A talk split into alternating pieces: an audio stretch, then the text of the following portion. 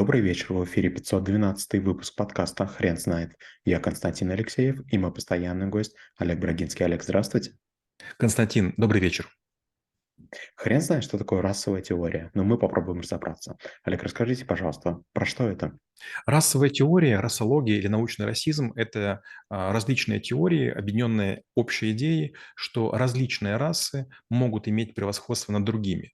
И, честно говоря, учитывая, что я был комсомольцем и как бы двигался в сторону коммунизма, я понимал, что расовая дискриминация невозможна, нежелательна и не должна быть. Но чем больше я живу на планете, к сожалению, тем больше я начинаю приемлить эту историю. Вы знаете, вот, например, берем Израиль. Там есть израильтяне, есть эфиопы. Израильтяне не мусорят, а эфиопы мусорят. Нельзя их заставить себя вести иначе. Или, скажем, там есть другие конфликты межэтнические на некоторых территориях, и совершенно по-разному люди ведут. Одни люди пытаются сделать все как можно лучше, другие как можно хуже. Есть такая байка, может быть, слегка политическая, но давайте попробуем обойтись без этого.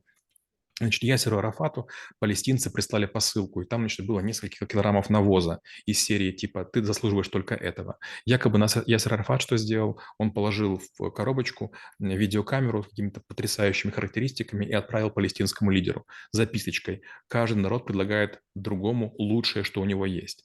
Это такая очень интересная история, да, то есть одни тяготеют к разрушению, другие к созиданию. Одни говорят «вокруг враги», другие говорят «вокруг друзья». И вот, знаете, ничего сделать нельзя с людьми, которые не желают развиваться. Да, понятно, есть масса вещей, которые нам кажутся естественными. Мы пользуемся дезодорантами, мы, допустим, пытаемся содержать дома в чистоте, но есть люди, которые полагают, что туалет везде, где тайга. Есть люди, которые полагают, что джинсы, вернее, простирав джинсы в речной воде, можно выбросить ее обратно. Вот получается, что хотелось бы, да, чтобы все люди были созданы равными, но оказывается, что это не всем так. Можно ли говорить о том, что люди просто по-разному воспитывались и в разных условиях, в разных временных отрезках и так далее и тому подобное? Просто здесь немножко не складывается именно расовая теория.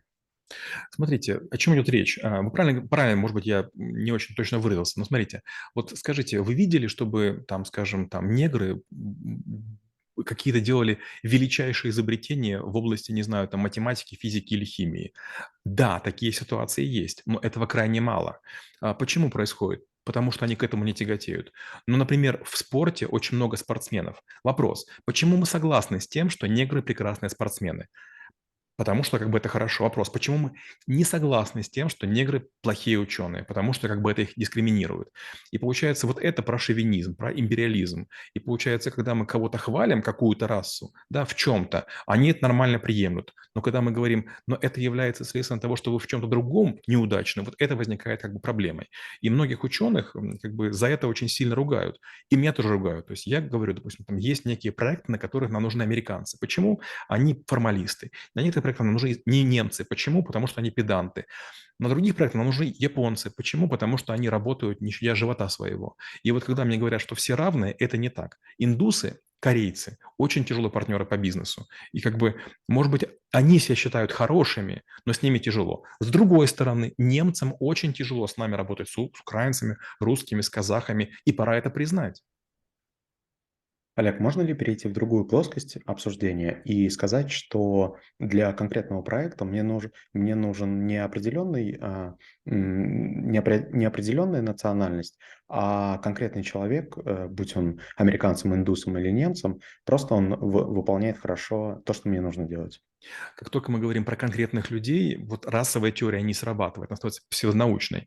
В любой нации, в любом народе всегда есть выдающиеся личности, выдающиеся персоналии, которые нарушают все законы жанра.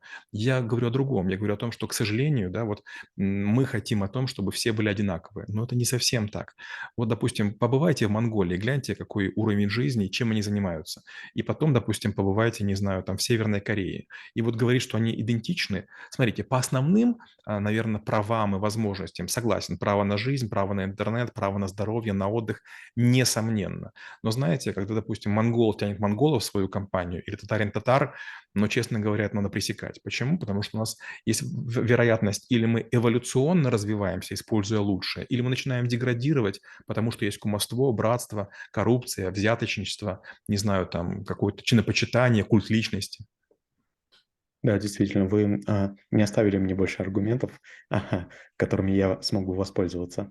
Олег, можно вас попросить обратиться к истории и рассказать, как возникла расовая теория, как она развивалась? Ну, в первую очередь, расовая теория основывалась на двух вещах. Первое – это освоение новых, в первую очередь, островов. Приплывая к туземцам, местные имели корабли, они преодолевали гигантское расстояние, они имели более современное оружие, и поэтому шло невероятное порабощение. Допустим, когда Америго Веспуччи или Колумб говорили «мы открыли Америку», это же бред сивой кобылы. Там уже жили племена, а они просто почему-то считались более низшими. Другой пример, когда, например, американцы отвоевывали территорию у североамериканских индейцев, они среди всего их расстреливали, считая их там полуживотными, использовали пулеметы Гатлинга, использовали одеяла, которые заражены оспой, и земля просто плакала от крови индейцев. Еще один пример – это африканское рабство, когда в какой-то момент стало модным иметь рабов, их привозили в Америку и Европу, и надо было доказать с помощью краниологии, френологии, других наук, что это более низшая раса. И вот, кстати, вот получается, в эпоху завоеваний, в эпоху как бы нападений, в эпоху землеоткрытий, вот как раз расовая теория имела наибольшее достижение. Да, Олег, это очень сложный вопрос, и, знаете, поражает то, что в тот конкретный период времени для людей было действительно нормальным иметь рабов, пользоваться этими возможностями, более того, завоевывать и истреблять коренные населения на этих землях. Это действительно. Скажите, видимо, человечество трансформировалось, и на какие вопросы сейчас ученые пытаются ответить в расовой теории? Ну, как я уже сказал, да, расовая теория большинством ученых, официальных ученых, она считается несостоятельной. То есть я нахожусь в меньшинстве, да, таком неагрессивном меньшинстве. А есть агрессивное меньшинство, которое говорят, как бы, люди точно разные. Смотрите, есть генетика, есть много других наук, которые говорят следующее. В нашей структуре есть некие гены, которые отвечают за способности к музыке, к спорту, там, накоплению жира или еще чему-то. И получается, с точки зрения гена истории, да, совершенно понятно, что есть некоторые народы, которые медленно принимают решения. Или, скажем, имеют очень простую картину мира. Или. И вот, допустим, там, когда вы представляете, вот, допустим, есть фиджийцы, да, маленькие острова, какой у них кругозор, какая у них история, какая у них письменная там, наследие, да почти никакое. Представляете, если, допустим, фиджиец, который всю жизнь прожил на Фиджи, допустим, станет капитаном круизного судна, на котором там плавает 50 тысяч человек, и ошибется немножко. Мы будем считать, что он равный, а мы на самом деле ошиблись. Мы не должны были давать ему шансов. Или другой пример. В Индии есть кастовая система, и там есть такая интересная штука. Многие люди пытаются кастовый барьер преодолеть. Они переходят, меняют фамилии, женятся и так далее, и для них созданы специальные условия. Люди из низших каст имеют больший шанс поступить в вуз. И получается, наступает ущемление для более способных. Это же тоже неадекватная история. Олег, очень интересно узнать, какие практические знания вы подчеркнули из расовой теории, что именно вы используете в своей практике и, может быть, рассказываете ученикам траблшутеров из расовой теории? На навыках, если есть школа траблшутера, во-первых, у нас нет такого навыка, как расовая теория, во-вторых, я всячески говорю деликатно, что люди равны, да, с точки зрения закона, с точки зрения возможностей и так далее. Но я отрицаю равенство способностей, и об этом я заявляю честно. Я говорю, что есть люди, которые могут работать очень круто. Скажем, в Узбекистане местные жители собирают хлопок день и ночь. Для жителей, скажем, там, Украины, откуда я, работа при температуре 35 градусов на протяжении часов просто невозможна. И вот на этом примере я говорю, что есть народы, которые приспособлены для этого. Скажем, мы говорим про там чукч, там, венков или других народностей, они прекрасно стреляют а-ля белки в глаз. Они могут жить на объединенном рационе из отходов или там основа оленьего производства. Возможно ли это для всех остальных? Ну, наверное, нет. Поэтому они очень выносливы. Там чукчи, буряты, они прекрасные охотники, они чудесные следопыты. В Австралии есть много людей, которые являются потомками бушменов. Они читают следы просто невероятно, знаете, как будто бы менталисты. И можно ли это ожидать от людей, которые 5 или 20 поколений прожили на асфальте? Конечно же, нет.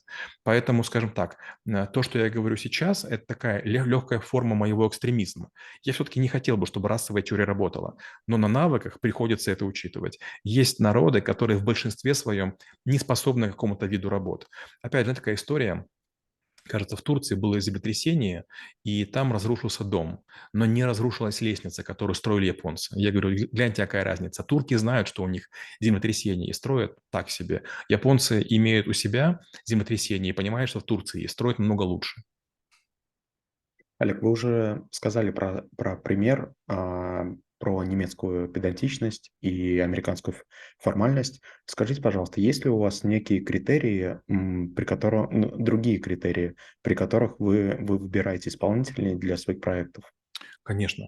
Смотрите, в первую очередь мне не нужны люди, которые оправдываются, мне люди, которые признаются. Вот опять же, вот у меня есть партнер Данил Шмидт, это человек, который во всех отношениях лучше, чем я. И вот у него есть потрясающее качество, он, может, даже не знает об этом, вряд ли он наш подкаст посмотрит, но когда я спрашиваю, он честно говорит, я забыл, я провтыкал или еще что-нибудь. Большинство людей будут говорить, вы дали мне много заданий, я был там чем-то стеснен. Вот знаете, вот это такая черта, такая очень немецкая, не знаю, может, у Данила есть немцы в родословной, но это потрясающие люди. Вот вранье, оно не позволяет опираться на картину мира. И честность – это очень важная штука. Она гораздо у большего количества людей отсутствует, чем наличествует.